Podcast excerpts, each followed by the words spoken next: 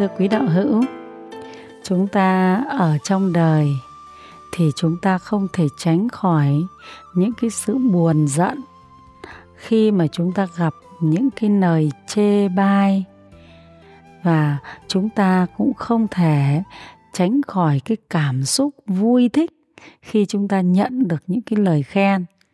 Thì câu hỏi hôm nay bạn gửi đến cho tâm chiếu hoàn quán đó là à, làm sao để cho bạn tự tại được trước cái ừ, sự khen chê. Thực ra cái câu hỏi này thì rất là nhiều và cũng có rất là nhiều đạo giáo người ta đưa ra những cái phương pháp mà để cho mình đỡ buồn khổ trước lời khen chê. Nhưng chắc chắn chỉ có giáo lý của đức phật mới đưa đến cho mình sự tuyệt đối,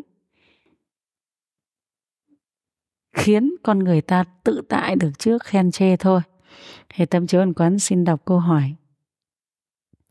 Cháu thưa cô, làm thế nào để mình có thể tự tại trước những lời khen hoặc chê của mọi người ạ? À? cháu thấy mình khi nhận được lời khen thì dễ bị ngã mạn còn gặp phải lời chê thì bị giận dữ hoặc tự ti rồi đâm ra sợ hãi, buồn và không dám phấn đấu nữa cháu mong cô cho cháu lời khuyên với ạ à. cháu cảm ơn cô ạ à. kính thưa các quý đạo hữu đúng là lời khen tiếng chê nó đưa mình đến hai cái thái cực khác nhau làm cho mình tranh vênh, phải không? Nó lại không đứng ở giữa. Đứng ở giữa gọi là tự tại. Tự tại tức là nó an ổn, nó thanh cao, nó dễ chịu, nó dễ đối diện, phải không? Nó không bị một cái cái tướng của mình tỏ ra bối rối, tỏ ra lố bịch hay là, tức là nó nó làm cho mình cái dáng vẻ của mình từ trong tâm cho đến bên ngoài, nó vẫn oai nghi đầy đủ, tự tại hành xử, không bị vướng mắc phải cái cảnh ở bên ngoài, phải không? Ví dụ như là mình bị chê một tí thì đương nhiên mình sân giận, khi mình sân giận thì hành vi của mình nó thay đổi, phải không? Thế rồi mình bị khen một tí thì mình cũng bị bị động tâm một cái là hành vi của mình cũng thay đổi, đúng không ạ? Hành vi của mình thay đổi. Đôi khi lại còn mình không phải là chính mình nữa. Mình bình thường thì rất là bình thường như thế này thôi. Chưa có ai khen, chưa có ai chê, tôi sống đúng với tôi phải không?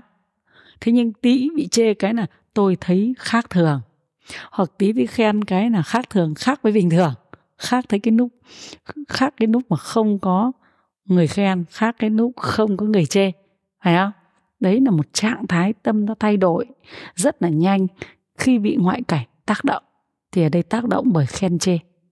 Thực là khen chê nó thuộc về trong những cái gió khiến cho con người ta nó bị mất bình thường, mất tự tại.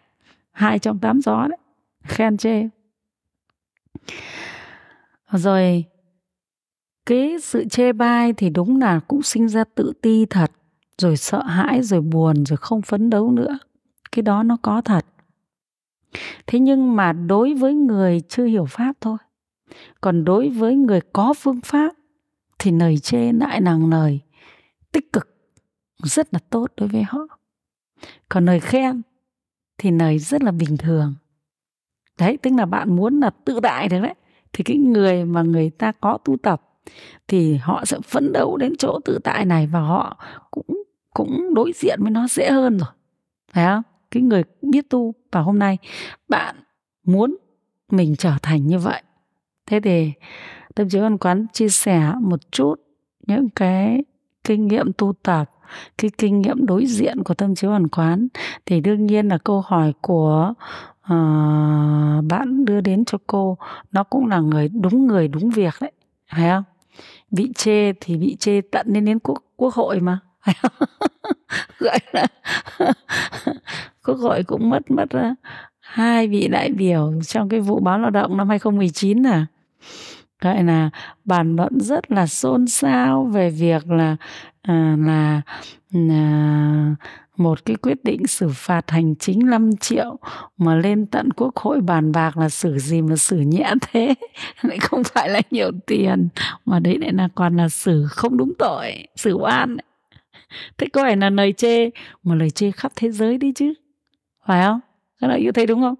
Rồi hồi đấy phải đến bảy tám trăm uh, bài báo rồi thì các tin mạng xã hội rồi thì những tin thế này này.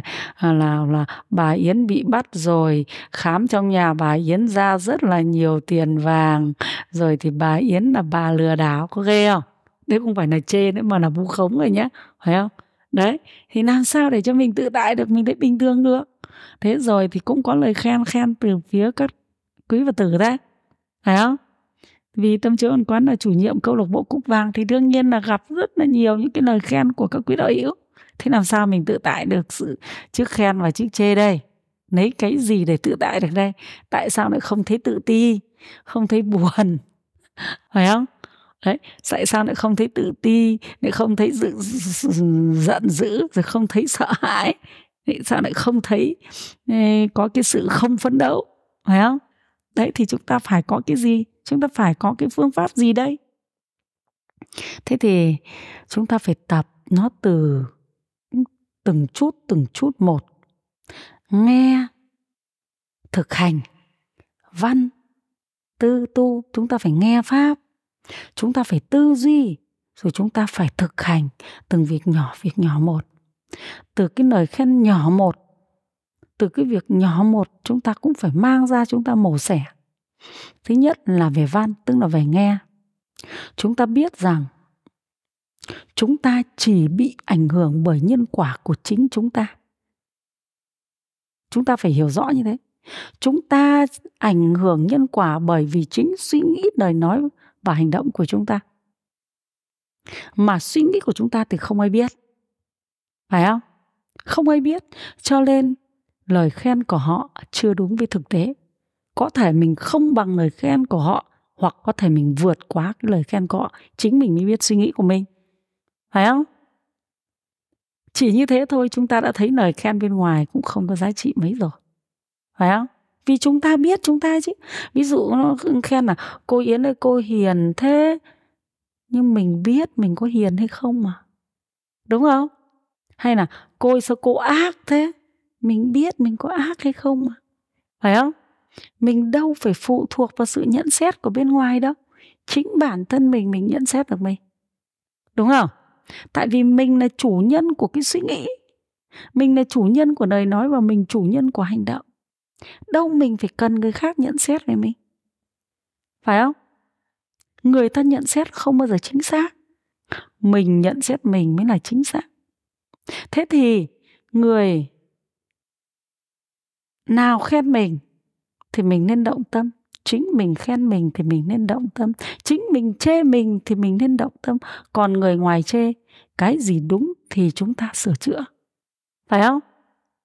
Cái gì chưa đúng thì là họ chưa biết. Họ chê không đúng. Hết tư duy về về nghiệp như thế có dễ không? Chỉ có cách đấy là cách duy nhất để cho chúng ta tự tại thôi. Không có cách thứ hai đâu ạ chúng ta biết rõ chúng ta. Ngoài ra không ai biết chúng ta trừ thánh và phật. Phải không? Cho nên ở trên đời này có nhiều người, họ dùng những hành vi của họ họ lừa đảo mà. Hành vi của họ thể hiện ra rất là tốt, rất là nhiều người khen. Phải không? Uy tín của họ lên cao, rồi họ lừa đảo. Phải không? Thế thì vì như thế cho nên là lời khen dù là một người khen cho đến số đông khen, chúng ta cũng thấy rằng tất cả những cái đó nó chưa chính xác đối với ta đâu. Chính ta mới là người biết về ta. Phải không ạ? Thế thì làm sao mà lại không tự tại?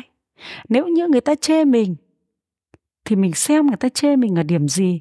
Mình phấn đấu cho mình loại trừ cái điểm ấy, mình chuyển hóa đi. Phải không? Đúng không ạ? Mình chuyển hóa đi thì làm sao mà phải bị chê mãi chỉ chê một lần thôi. Chê lần này thôi. Lần sau gặp lại nó khác rồi. Phải không? Thì tại vì con người ta là người ta nhìn vào sự việc hiện tại để khen chê. Và với cái cách nhìn của người ta. Đúng không? Thế thì nếu mà việc hiện tại của mình tốt rồi, do cái cách nhìn của người ta chưa đúng thì sao mình phải động tâm? Vì mình không cần phải thay đổi. Phải không? Thế còn cái cách nhìn của người ta đã đúng rồi mình xấu thật rồi. Thì mình phải chuyển hóa thôi. Phải không nào? Và chúng ta cần phải có một cái tư duy chính xác nữa để chúng ta đối diện với lời khen. Bởi vì là khi mà được khen thì cái tâm ngã mạn nó hay sinh ra. Nếu chúng ta không hiểu rõ được cái ý thứ nhất mà tâm trí hoàn quán vừa chia sẻ đó là mình phải biết rõ về nghiệp hiện tại của mình nếu mình chưa biết rõ về nghiệp hiện tại của mình, chưa nhận rõ được nghiệp hiện tại của mình, thì đương nhiên mình sẽ bị cái lời khen này nó cuốn đi rất là là là là nhanh, phải không?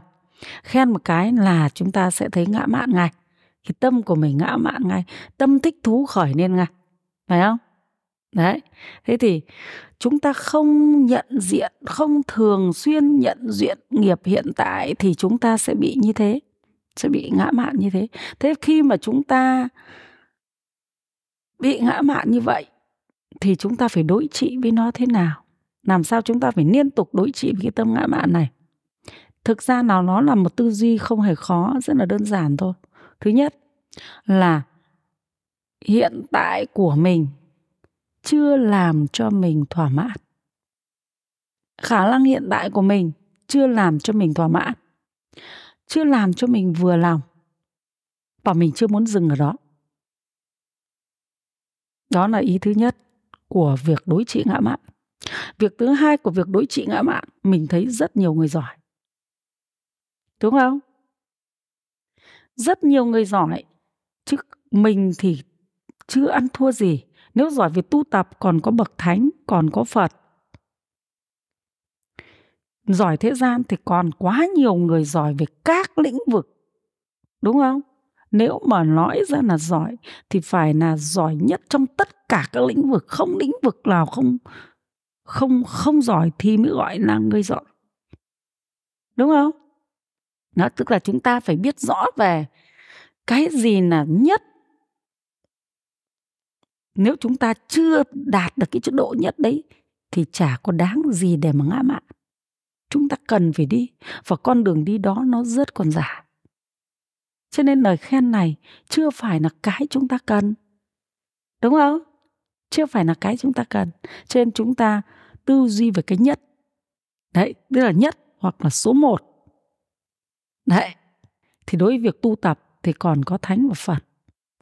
Cho nên đối với giỏi thì chúng ta còn rất nhiều người giỏi. Cho nên chúng ta nhầm rồi, chúng ta sai đối tượng rồi, cho nên chúng ta mới bị bị ngã mạn. Chúng ta chỉ nghĩ rằng chúng ta chỉ, đối tượng này là trong năm người chúng ta 10 người chúng ta, trong một hội chúng chúng ta, phải không? Chúng ta thấy nhất trong năm người 10 người. Chúng ta thấy chúng ta giỏi quá, nhưng không phải, chúng ta nhầm rồi. Chúng ta đặt tâm đối tượng của chúng ta quá thấp rồi, phải không? Đúng không? Cả một hội chúng chúng ta chúng ta thấy giỏi nhất, nhưng nó không phải. Ngoài kia còn nhiều. Trên cao kia còn nhiều thế cho nên như vậy, cho nên chúng ta cứ giữ cái tầm của chúng ta quá thấp, tầm của chúng ta trong năm người, tầm của chúng ta trong hội chúng, cho nên chúng ta mới bị cái ngã mạn này. Nó chi phối, cho nên chúng ta phải đặt cái tâm phấn đấu của chúng ta lên cao hơn. Phải không? Về tu thì phải là thánh và gì? Và phật. Về công việc thì chúng ta phải hướng tới là phải toàn diện, hoàn mỹ tất cả mọi việc thì tự nhiên tâm chúng ta thấy luôn luôn chúng ta thấy chúng ta kém. Luôn luôn thấy chúng ta là người đang học hỏi. Thì chúng ta không thể nào mà ngã mạn được. Phải không đại chúng? Hiểu cái vấn đề này cái thì tự nhiên chúng ta là thấy rằng người ta có khen đi chăng nữa. Thì cái khen này là cái đang cần phải bỏ đi. Cái chúng ta đang có lại đang cần bỏ đi, muốn bước lên bước nữa. Vì nó giống như các cái bậc thang ấy mà. Phải không? Khi chúng ta bước lên bậc này thì đương nhiên chúng ta không thể đứng mãi ở đây. Chúng ta phải có chân bước lên bậc nữa và bậc nữa chứ. Phải không?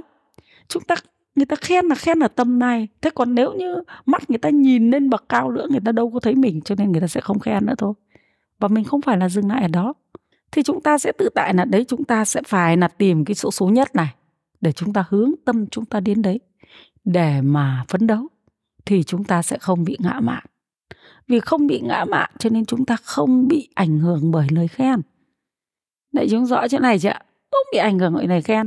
Thế là chúng ta có hai ý rồi nhé ý thứ nhất là lời khen tiếng chê đó là do họ chưa hiểu hết về mình cho nên mới khen, hoặc khen chưa đến, hoặc là mình chưa đáng lời khen đó. Phải không?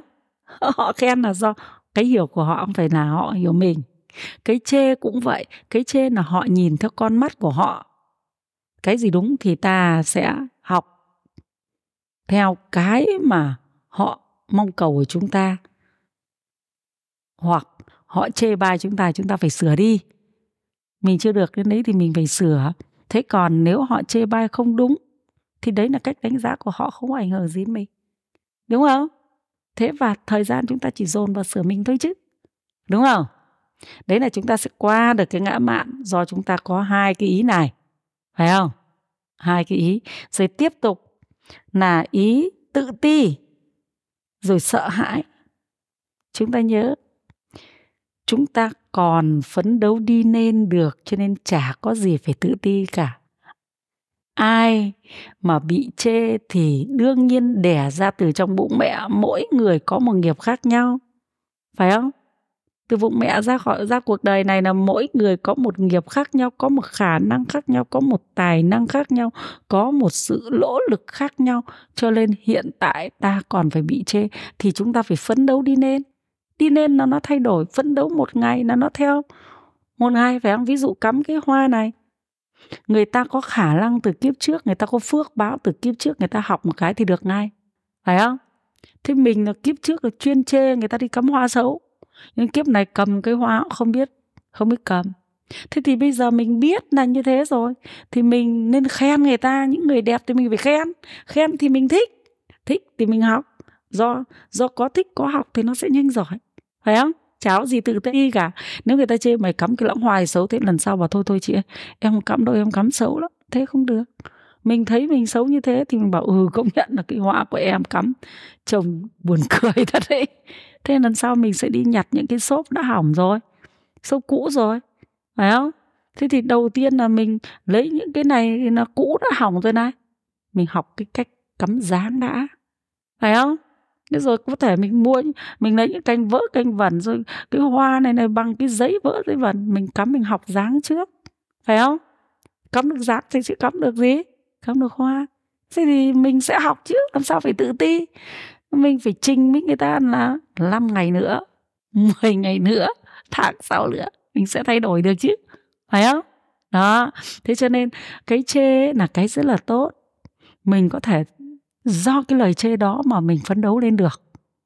Nếu người ta không chê thì mình cứ tưởng mình đẹp nhất thiên hạ rồi, phải không? Thế thì mình cứ ở đấy mãi thôi. Do khả năng của mình chỉ có đến thế thôi mình không nghĩ ra cái gì nữa thì đôi khi lại cũng người suy nghĩ cứ thế mà làm theo như thế. Thấy người ta khen rồi mà. Đẹp rồi không suy nghĩ. Ôi, đẹp rồi, ai cũng khen rồi. Thế thì mình không không có tư duy để đổi mới nữa. Nhưng mà nhờ có người ta chê trên mình về mình thấy à người ta chê thế này, mình sẽ làm sao cho nó đẹp lên nhá. Thế cho nên chúng ta nhớ rõ được, muốn tự tại trước lời khen tiếng chê thì chúng ta phải rõ biết rằng tất cả không ai hiểu mình, nghiệp của mình, nó mới là quan trọng. Đúng không? Mình không ai biết được mình đâu, không ai biết được thân ý của mình, nghĩ gì đâu, chỉ có mình là người duy nhất thôi. Cho nên mình mới là người gì? Hiểu rõ về mình. Và mình luôn luôn phấn đấu để thay đổi.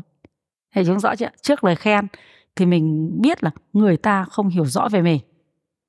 Chỉ có mình mới hiểu rõ về mình thôi. Người ta một là bị thần tượng mình quá rồi chứ mình không xứng đáng như thế. Hai là cái khen của người ta còn thấp hơn so với những cái gì mình đang có, cho nên chả có gì mà vui mừng cả. Đúng không? Thứ nữa, đối với lời chê, thì cái gì đã mình thật như thế thì mình sửa đổi. Cái gì không đúng như thế thì đấy là lời của họ, quan điểm của họ, còn sự thật không phải. Đúng không? Đấy là mình thế mình có tự tại trước lời khen tiếng chê chưa? Tự tại rồi. Thứ nữa, không tự ti là do mình biết rằng mình chưa phải là nhất. Không tự ti, không ngã mạn nhé, chưa phải nhất cho nên chúng ta sẽ tìm những cái đối tượng mà chúng ta hướng tới thật là cao lên thì chúng ta sẽ không ngã mạn và chúng ta không tự ti và chúng ta sẽ phấn đấu. Đúng không? Thế là các bạn đã đã đã đã đã à, nhận được cái sự chia sẻ của tâm chứa hoàn quán ở trong cái phần là tự tại chữ khen chê này là chúng ta tất cả là có bốn yếu tố nhá. Chỉ có mình mới hiểu mình là một.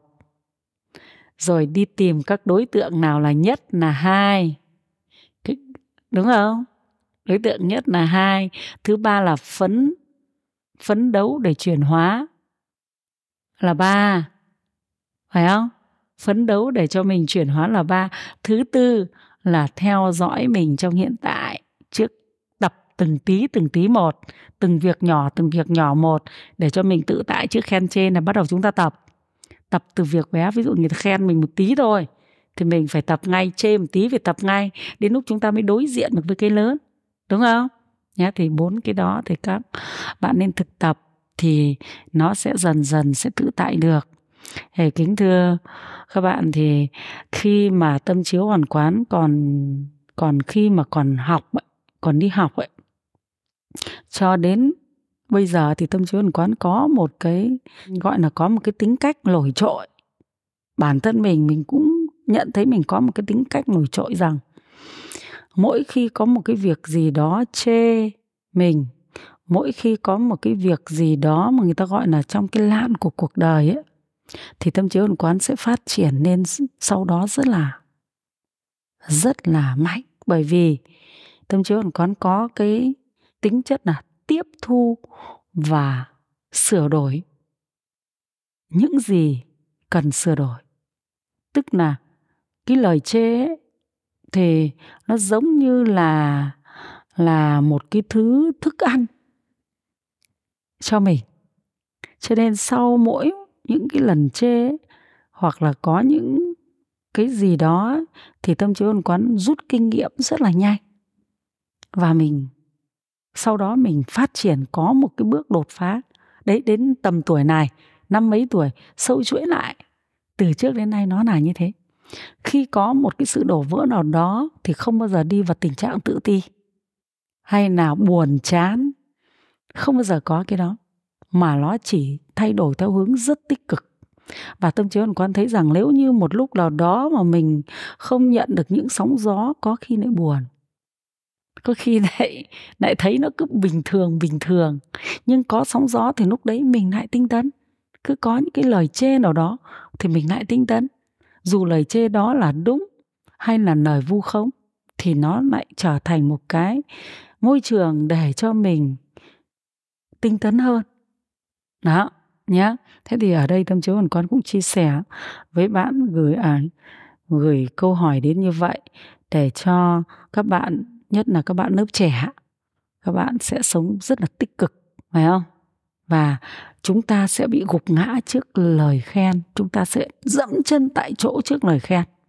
Lời khen nó rất là nguy hiểm. Chúng ta sẽ dẫm chân tại chỗ bằng lòng với lại cái gì mình đang có. Phải không? Cái lời khen nó nguy hiểm. Bằng lòng với cái gì mình đang có. Đấy là nguy hiểm thứ nhất. Nếu như cái mình đang có là tốt đẹp. Phải không? Thế nhưng mà có những cái mình đang có nhưng nó lại chưa phải là cái đích của mình. Chưa phải là cái cần đến của mình thế nhưng do mình thấy người ta khen cái cái này, thì mình lại trở lên sống bị sai mục đích. Ví dụ, tâm trí còn nói ví dụ cụ thể thôi. Trong tu hành, cái đích của mình là đích giải thoát giải thoát cho chính mình. Thế nhưng mà mình có duyên mình nên mình trạch pháp, mình có duyên mình nên mình tụng kinh, phải không? Mình có duyên mình nên mình giúp đỡ cho gia đình nhà người ta ờ, vượt qua cái khổ nạn này bằng cách thực hành phật pháp. Thế thì ba cái duyên này nên trạch pháp người ta cũng khen.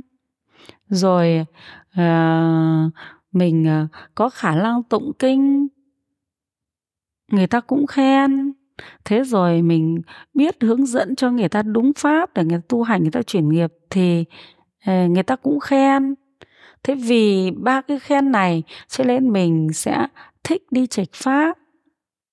Rồi mình sẽ thích tụng kinh. Rồi mình chỉ thích đi hướng dẫn cho người ta tu mà quên đi cái cái cơ bản của mình là mình cần giải thoát nữa.